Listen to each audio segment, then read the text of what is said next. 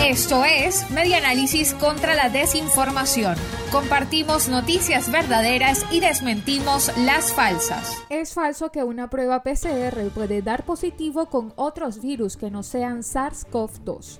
Al WhatsApp de espaja.com llegó la solicitud de verificar si es posible que una prueba PCR arroje un resultado positivo con virus diferentes al SARS-CoV-2, como el H1N1, la varicela zoster, el enterovirus y otros 49 patógenos que menciona la cadena.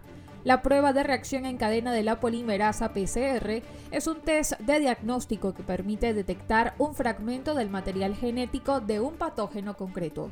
Se recolecta una muestra nasofaringea, la misma es procesada en laboratorios moleculares donde se amplifica el material genético para detectar si hay una infección activa.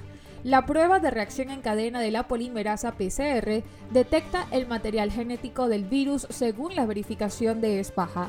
La posibilidad de confundirse con otro virus diferente al SARS-CoV-2 es prácticamente nula porque la prueba da positivo si detecta regiones específicas del genoma del coronavirus que causa la enfermedad COVID-19.